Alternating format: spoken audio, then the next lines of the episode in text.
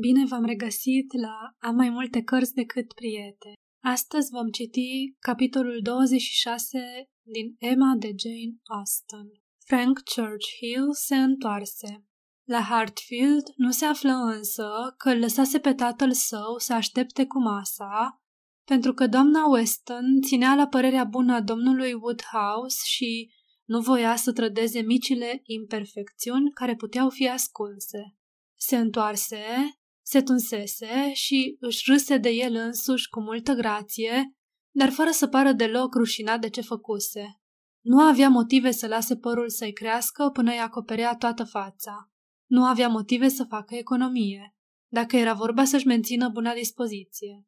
Era la fel de îndrăzneț și de vioi ca de obicei și după ce îl văzu, Emma medita astfel. Nu știu cum ar trebui să fie, dar, în mod cert, prostiile încetează să fie prostii când sunt făcute de oameni inteligenți și cu suficientă obrăznicie. Răutatea, oricum ar fi, e răutate, dar nebuniile nu sunt întotdeauna nebunii. Depinde de caracterul celor care le fac. Domnul Knightley nu e deloc superficial și prost. Dacă ar fi, ar fi făcut asta cu totul altfel. Fie s-ar fi lăudat cu realizarea lui, fie i-ar fi fost rușine.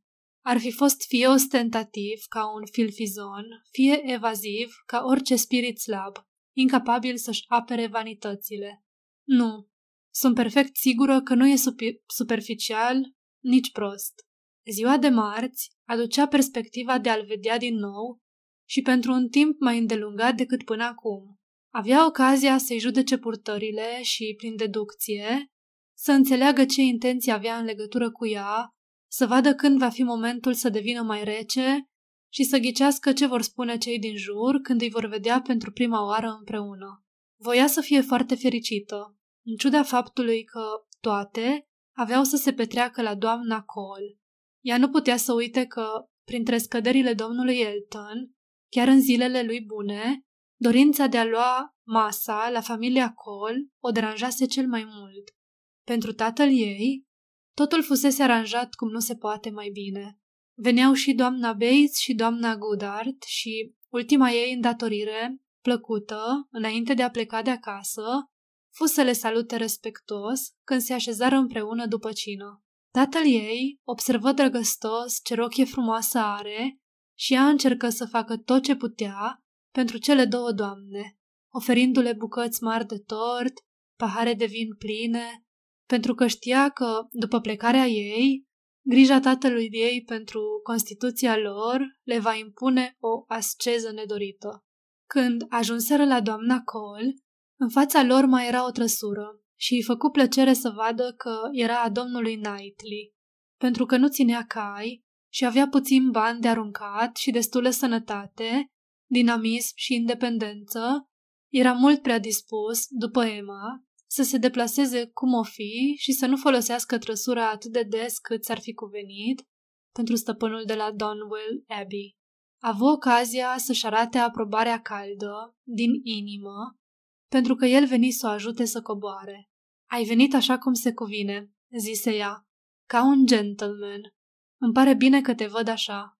Ce noroc să sosim în același timp, pentru că, dacă ne-am fi întâlnit în salon, Mă îndoiesc că ai fi observat că sunt mai gentleman decât de obicei. Nu ți-ai fi dat seama cum am venit după felul cum arăt sau mă port. Ba da, sunt sigură.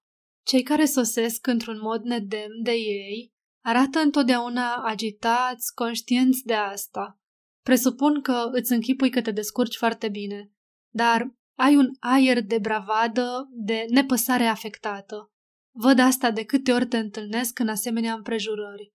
Acum nu ai nimic de dovedit.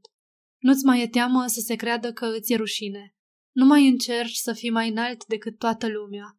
Acum voi fi realmente fericită să intrăm împreună.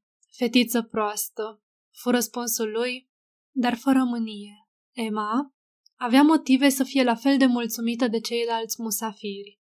Fu primită cu respect și cordialitate, ceea ce nu putea să-i facă decât plăcere, și îi se acordă toată importanța pe care și-o putea dori. Când sosi familia Weston, cele mai drăgăstoase priviri, cea mai mare admirație se îndreptară spre ea. atât din partea soțului cât și a soției.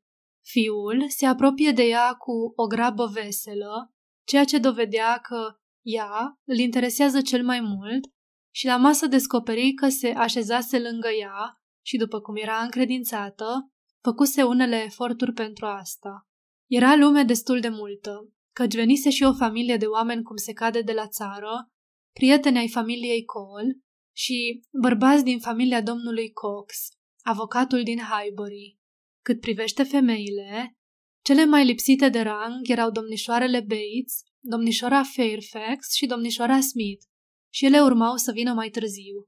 De îndată ce se așezară la masă, se dovedi că erau prea mulți ca subiectul să fie general și când epuizară discuțiile despre evenimentele politice și despre domnul Elton, Emma putu să-și dedice, în întregime, atenția galanteriilor vecinului ei.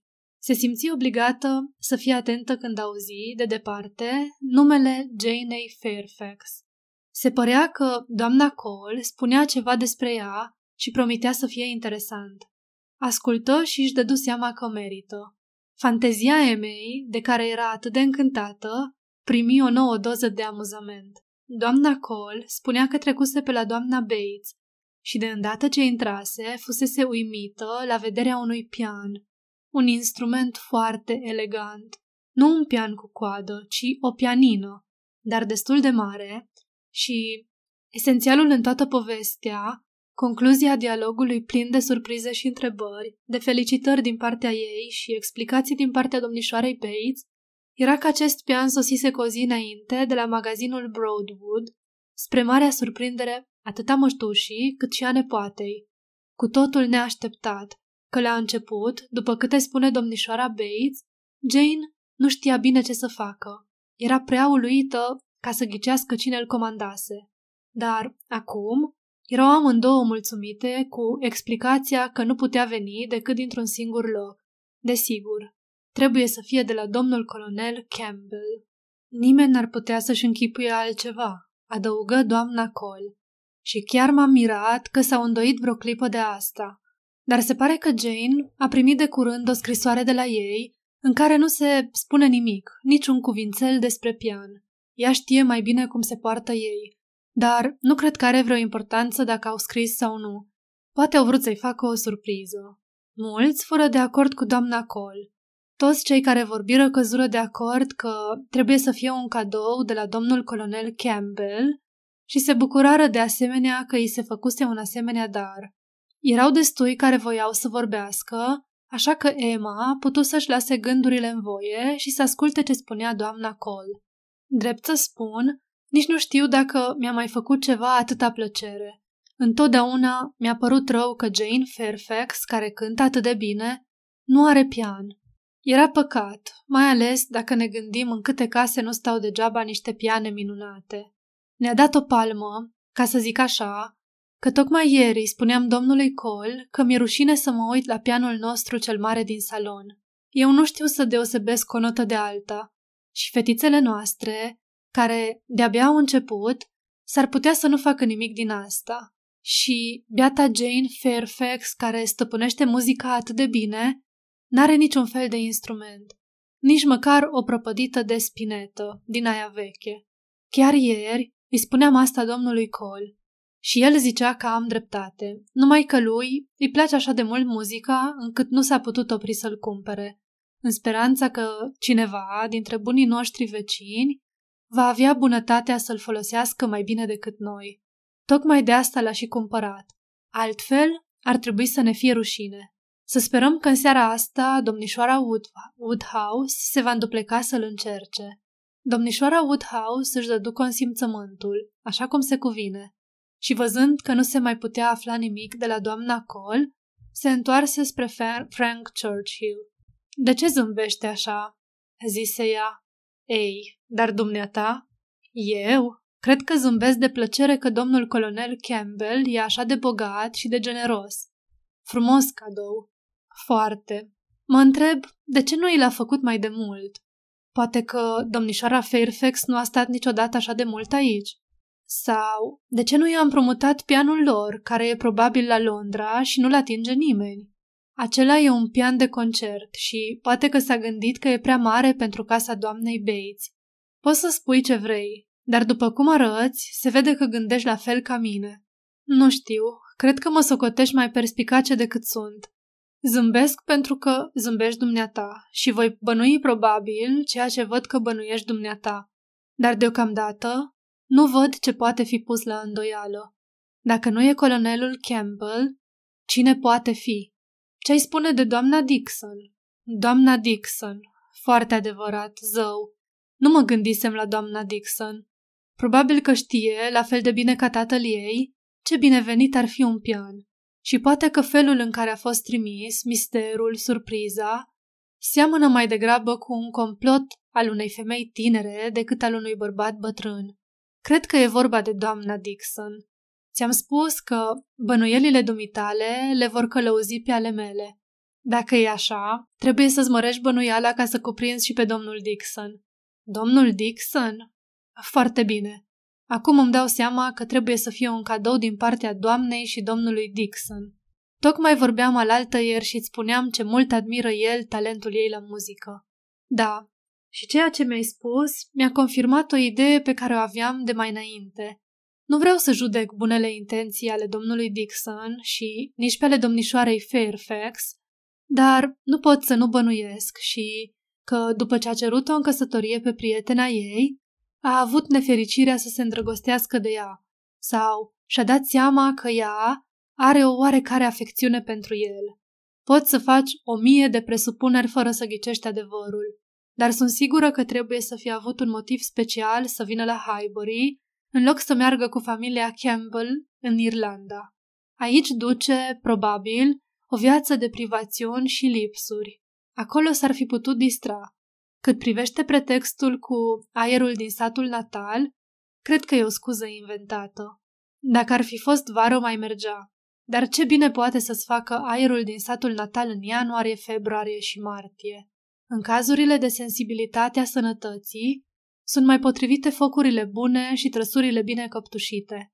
Nu-ți cer să îți adopți toate bănuielile mele, deși ești atât de nobil, încât ești gata să o faci.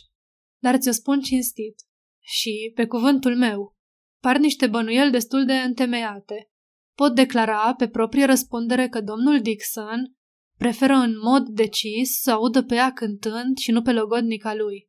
Și apoi i-a salvat viața, ai auzit despre asta?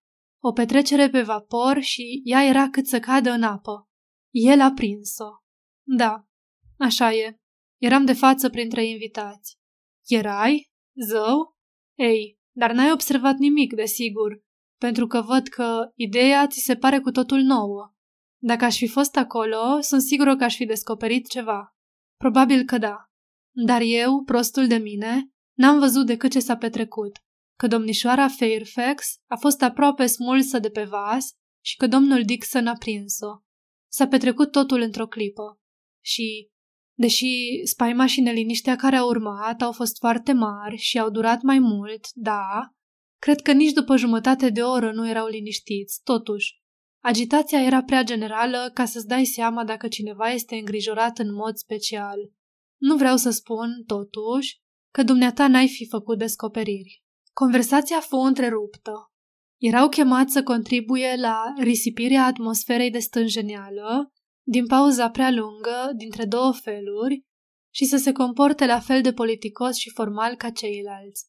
Dar, când masa fu din nou acoperită de bunătăți, când toate farfuriile fură așezate la locul lor și toată lumea reveni la ocupația de a mânca în voie, Emma spuse, După mine, Sosirea acestui pian e grăitoare.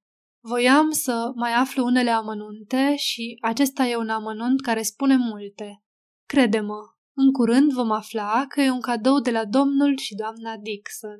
Și, dacă domnul și doamna Dixon neagă totul, trebuie să tragem concluzia că e de la familia Campbell. Nu, sunt sigură că nu e de la familia Campbell. Domnișoara Fairfax știe că nu e de la familia Campbell. Altfel și-ar fi dat imediat seama. N-ar fi fost surprinsă dacă le-ar fi putut pune pe seama lor. Poate că nu te-am convins pe dumneata, dar eu m-am convins că domnul Dixon e autorul. Zău, Mă jignești dacă îți închipui că nu sunt convins. Deducțiile dumitale sunt pe deplin convingătoare. La început, când credeam că te mulțumești cu explicația că domnul colonel Campbell l-a trimis, consideram că e vorba de bunătatea lui paternă și găseam că e cât se poate de firesc. Dar, când ai pomenit de doamna Dixon, am găsit că e cel mai probabil să fie tributul unei calde prietenii feminine. Dar acum văd totul într-o altă lumină. E un dar din dragoste. Nu mai avut ocazia să ducă discuția mai departe. Convingerea lui părea reală. Arăta ca și când ar fi crezut ce spune. Ea nu mai zise nimic. Alte subiecte veniră la rând și restul cinei trecu astfel. Urmă desertul, intrară copiii, vorbiră cu ei, îi admirară, cum se obișnuiește. Se spuseră câteva lucruri inteligente, câteva tâmpenii curate, dar majoritatea nu erau nici așa, nici așa, nimic deosebit de remarcile obișnuite, repetițiile fără strălucire, știrile vechi și glumele fără haz. Primele doamne nu intraseră de multă vreme în salon când sosi, când sosi o altă serie de doamne. Emma era atentă să vadă intrarea drăgălașei ei prietene și dacă nu putea fi entuziasmată de demnitatea și grația care lăsau de dorit, putea fi însă fericită că firea ei, atât de ușoară, veselă și puțin sentimentală, încât îi permite să se bucure de plăcere în durerea pe care o pricinuia dezamăgirea din dragoste. Stătea acolo, și cine și-ar fi închipuit câte lacrimi vărsase în ultima vreme? Să iasă în lume, frumos îmbrăcată, să arate drăguță și să nu spună nimic, ajungea pentru a fi deocamdată fericită. Jane Fairfax se mișca și arăta într-adevăr ca o ființă superioară. Dar Emma bănuia că ar fi fost bucuroasă să-și schimbe sentimentele cu ale Herietei. Bucuroasă să cumpere umilința de a fi iubit, da, de a-l fi iubit chiar pe domnul Elton, fără succes, în locul copleșitoarei și primejdioasei plăceri, de a se ști iubită de soțul prietenei ei. Cum era lume foarte multă, nu era nevoie ca Emma să se apropie de ea. Nu voia să vorbească despre pian. Se știa prea conștientă de faptul că e un secret pentru ca interesul și curiozitatea aparentă să nu îi se pară necinstite și prin urmare se ținut din adins departe. Dar celelalte începură imediat să vorbească despre acest subiect și ea observă roșața din obrajii celei care primea felicitările. Roșația vinovată care însoțea numele minunatului meu prieten, domnul colonel Campbell. Doamna Weston, bună la inimă și mare iubitoare de muzică, era foarte curioasă cum s-a întâmplat și Emma nu putea decât să se amuze văzând perseverența ei, insistența ei asupra acestui subiect. Avea atâtea de întrebat și de spus despre ton, pedală, clape și nu bănuia deloc dorința de a vorbi cât se poate de puțin despre asta, pe care ea o vedea atât de clar în ținuta eroinei. Când veniră și bărbații, și primul dintre primii fu Frank Churchill, Intră ca cel din tâi și cel mai frumos și după ce își prezentă în trecere omagiile sale domnișoarei Bates și nepoatei sale, își tăie drum spre cealaltă parte a salonului, unde stătea domnișoara Woodhouse. Și până nu găsi un loc lângă ea, nu voi să se așeze. Emma își dădu seama ce pot să gândească cei de față. Ea era obiectul interesului lui și probabil toată lumea știa. Îl prezentă prietenei sale, domnișoara Smith, și după aceea, la momentul potrivit, auzi impresiile fiecăruia despre celălalt. El nu mai văzuse niciodată o față atât de drăgălașă și era încântat de inocența ei. Și ea, desigur, credea că îi face un compliment cam mare, dar credea, într-adevăr, că seamănă puțin cu domnul Elton. Emma își înăbuși indignarea și întoarse numai capul fără a spune nimic.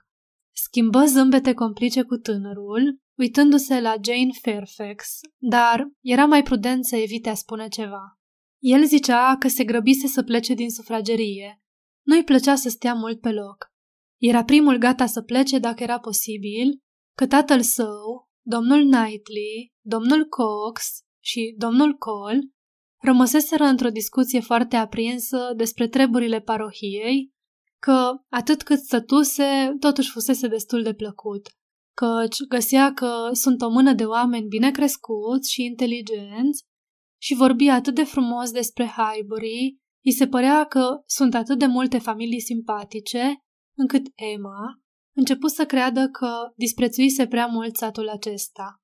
Îl întrebă despre societatea din Yorkshire, împrejurimile de la Enscombe și alte lucruri de acest fel și din răspunsuri înțelese că, în ce privește familia de la Enscombe, nu se petrecea mare lucru. Familiile pe care le vizitau erau foarte nobile și nu locuiau prin apropiere. Chiar dacă se fixa o dată și se accepta o invitație, exista șansa ca doamna Churchill să nu se simtă bine sau să nu aibă chef să meargă. Că nu acceptau să facă noi cunoștințe și că, deși el își avea un cerc al său separat, era destul de greu. Trebuia să insiste foarte mult pentru a-i se da permisiunea să iasă sau să primească un musafir într-o seară. Își dădu seama că Enscombe nu putea să-l satisfacă și că Highbury, cu tot ce avea mai bun, putea foarte bine să-i facă plăcere unui tânăr care era ținut în casă mai mult decât și-ar fi putut dori. Importanța lui Enscombe era foarte evidentă. Nu se lăuda, dar în mod firesc reieșea din conversație că își convinsese mătușa să facă unele lucruri, ceea ce unchiul său nu putea. Și când ea riscă și făcu această observație, el admise că era încredințat că, în timp, o va putea convinge să facă orice. Apoi, el pomeni de o împrejurare în care influența lui nu-i folosise la nimic. Dorise foarte mult să meargă în străinătate și insistase să îi se dea voie să călătorească dar ea nici nu voia să audă. Acum, spunea el, începea nici să nu-și mai dorească asta. O altă împrejurare, când el nu-și putuse exercita influența, fusese atunci când voise să se poarte bine cu tatăl său, Ghiciema, dar el nu pomeni nimic despre asta. Am făcut o descoperire îngrozitoare, zise el, după scurtă pauză. Mâine e o săptămână de când sunt aici a trecut jumătate din timpul pe care l-am de stat. N-am știut că zilele zboară așa de repede. Mâine e o săptămână. Și de-abia începusem să mă distrez. De-abia mă prietenisem cu doamna Weston și cu ceilalți. Nu-mi place să-mi aduc aminte că plec. Poate că acum vei începe să regreți că ți-ai petrecut o zi întreagă din puținele pe care le ai la dispoziție ca să te tunzi. Nu, spuse el zâmbind. Asta nu regret deloc. Nu simt nicio plăcere să-mi văd prietenii dacă nu sunt și eu plăcut la vedere. Cum veniseră și ceilalți domni în salon, Emma se simți obligată să se întoarcă pentru câteva minute către domnul Cole și să asculte ce spunea.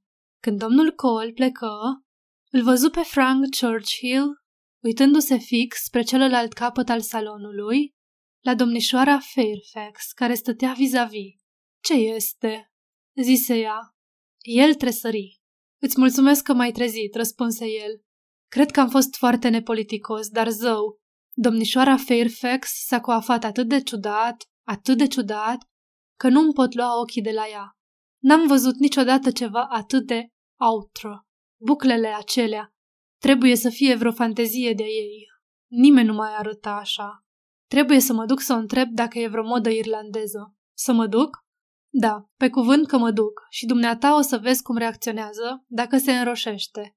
Plecă imediat și în curând Emma îl văzu stând în picioare lângă domnișoara Fairfax și vorbindu-i.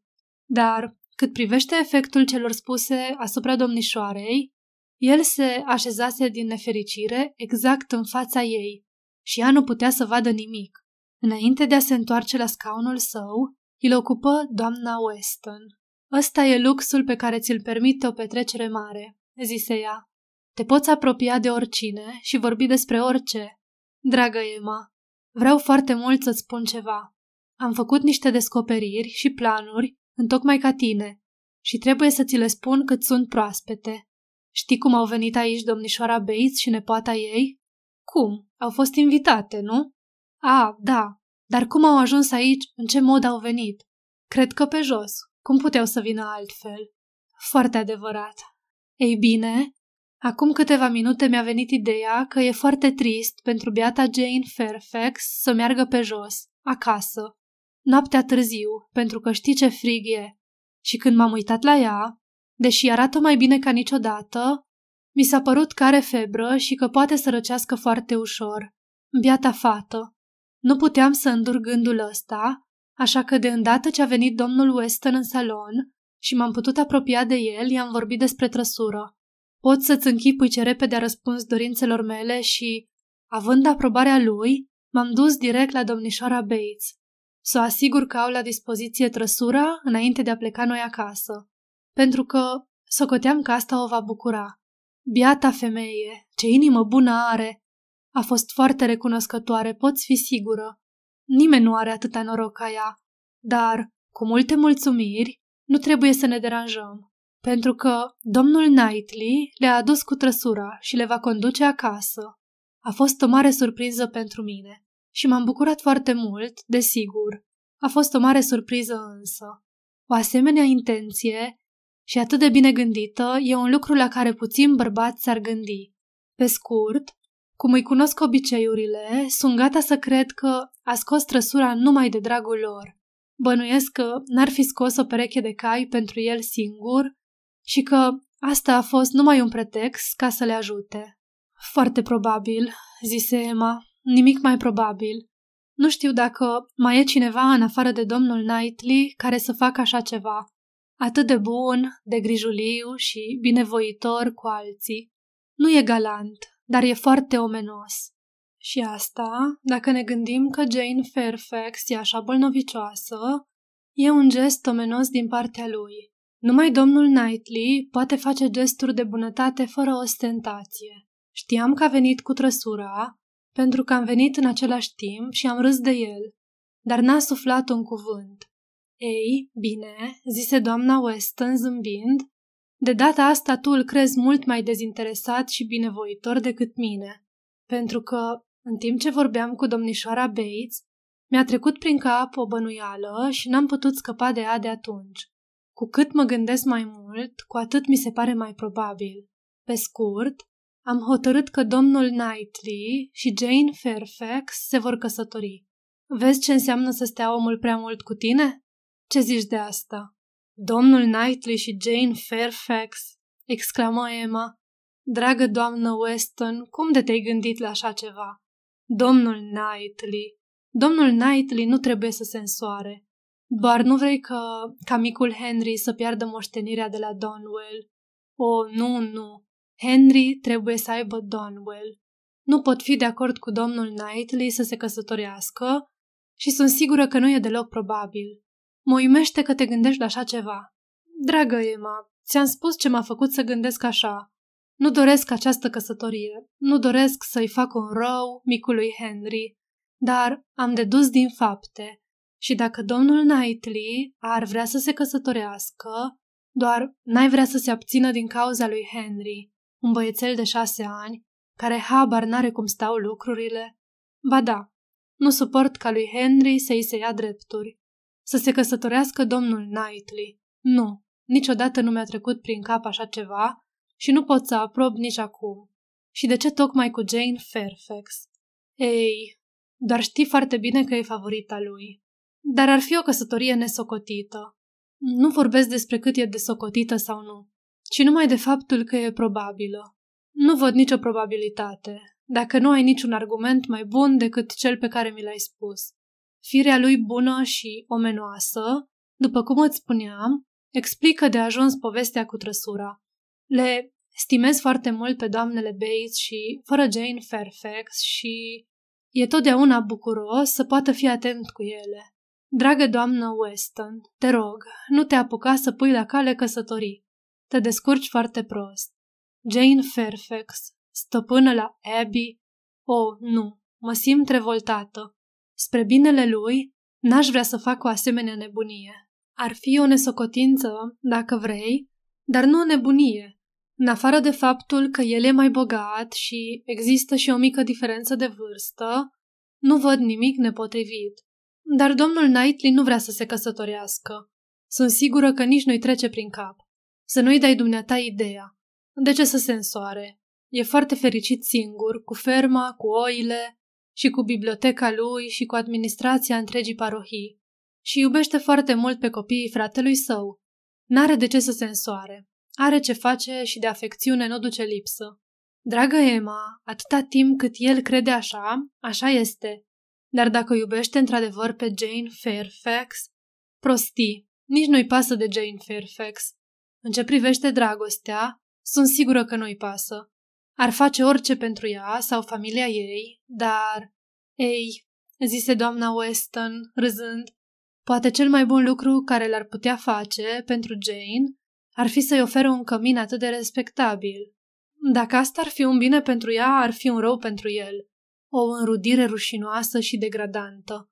Cum ar putea o suporta pe domnișoara Bates ca rudă? Să bată toată ziua la Abby și să-i mulțumească mereu pentru bunătatea de a se fi însurat cu Jane? Foarte drăguț din partea lui. A fost totdeauna un vecin foarte bun. După care trece fără nicio legătură la fusta veche a maicăsii, nu că ar fi o fustă prea veche. Mulțumește lui Dumnezeu. Fustele lor țin bine. Zău așa.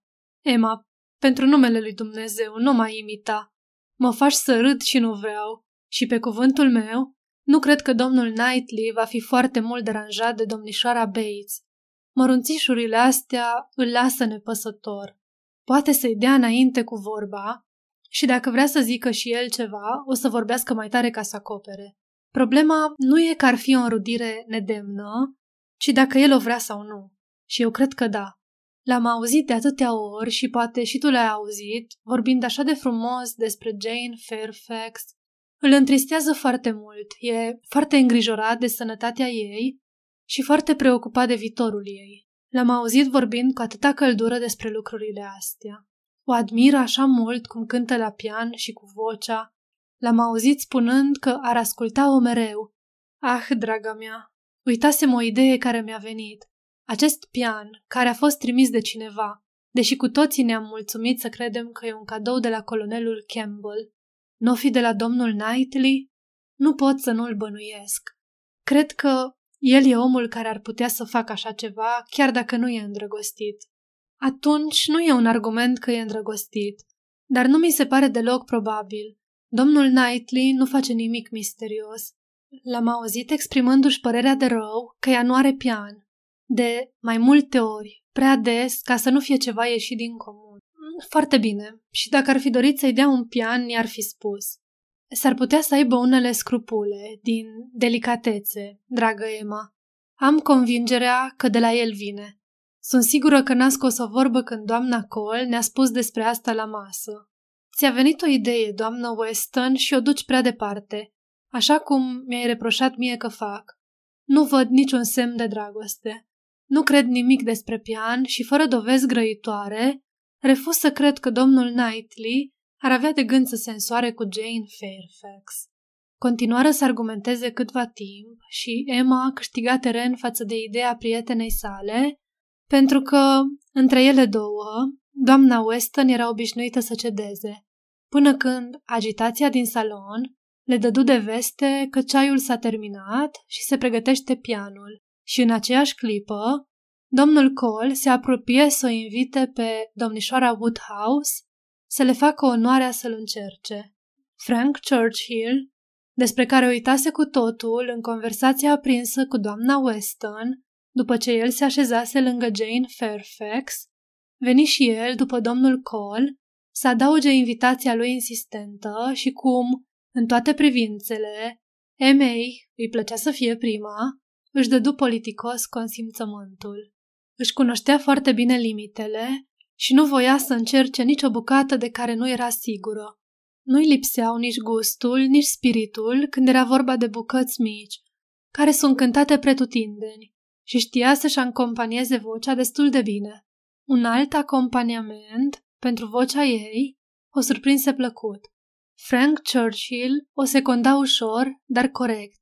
I se ceru iertare, după cuvință, la sfârșitul cântecului și urmară politețurile obișnuite. Fu acuzat că are o voce încântătoare și cunoaște perfect muzica. ceea ce el negă după cuvință și spuse că, pe scurt, habar n-avea de muzică și n-avea niciun pic de voce. Mai cântară odată împreună și apoi Emma dădu locul domnișoarei Fairfax, care cânta mult mai bine decât ea atât la pian cât și vocal, lucru pe care Emma nu încercase niciodată să-l ascundă în fața propriei conștiințe. Cu inima îndoită, se așeză ceva mai departe de pian ca să asculte. Frank Churchill cântă din nou. Mai cântaseră încă o dată sau de două ori împreună la Weymouth.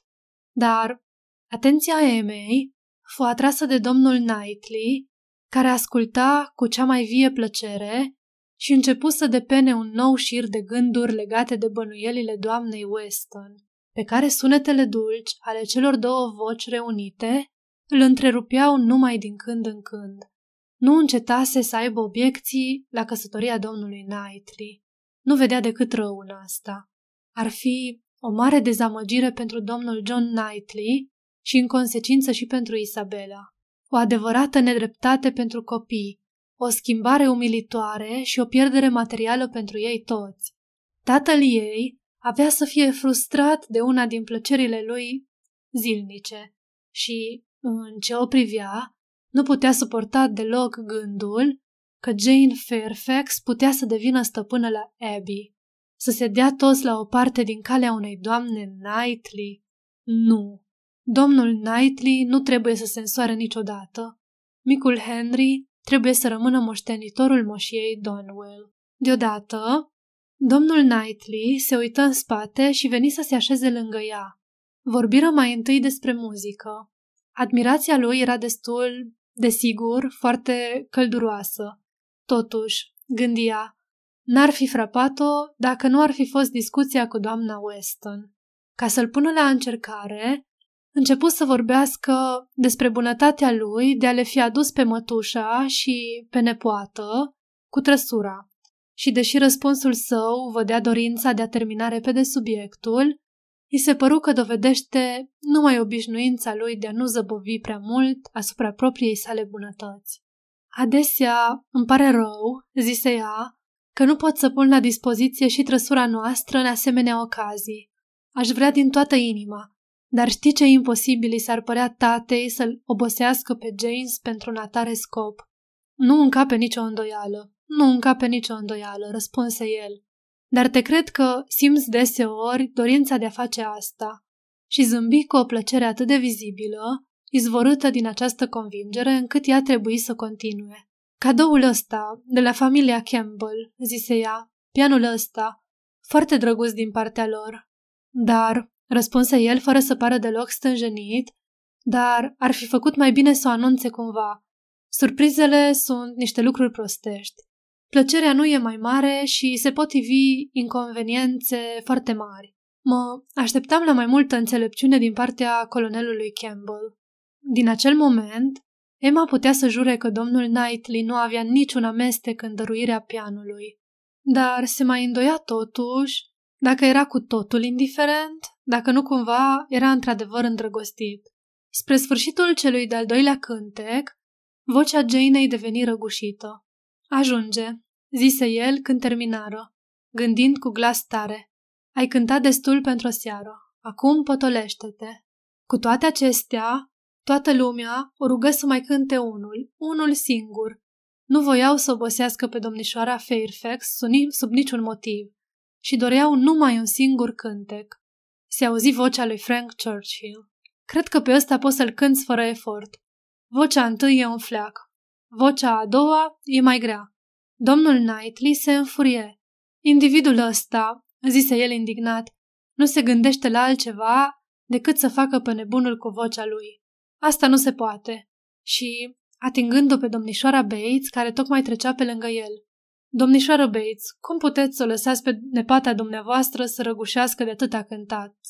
Mergeți și interveniți. Nu au nicio milă. Domnișoara Bates, în grija ei pentru Jane, de-abia dacă a avut timp să mulțumească și ieși în față pentru a pune capăt cântatului. Aici se termină partea concertistică a serii, pentru că domnișoara Woodhouse și domnișoara Fairfax erau singurele tinere care știau să cânte.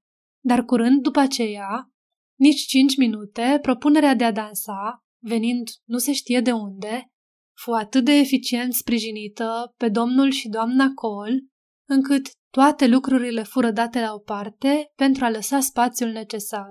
Doamna Weston, care știa să acompanieze ca nimeni alta, se și așezase la pian și începuse un vals irezistibil. Frank Churchill se apropie cu desăvârșită galanterie de Emma, îi luă mâna și o conduse în mijlocul camerei.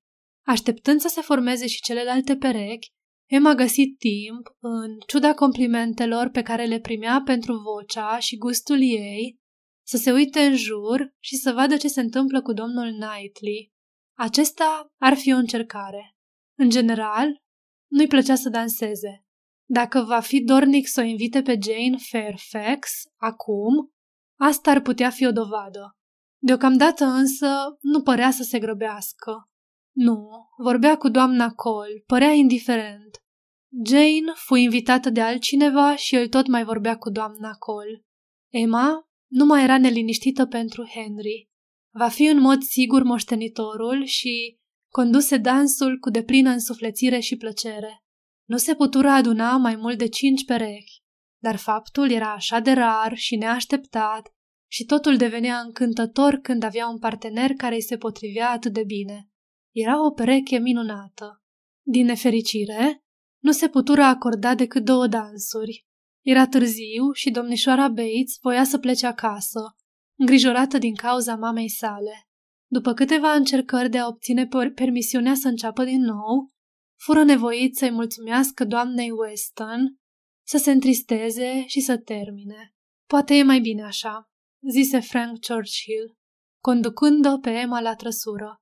Ar fi trebuit să o invit pe domnișoara Fairfax și dansează atât de molatec, încât nu mi-ar fi făcut nicio plăcere după ce am dansat cu dumneata.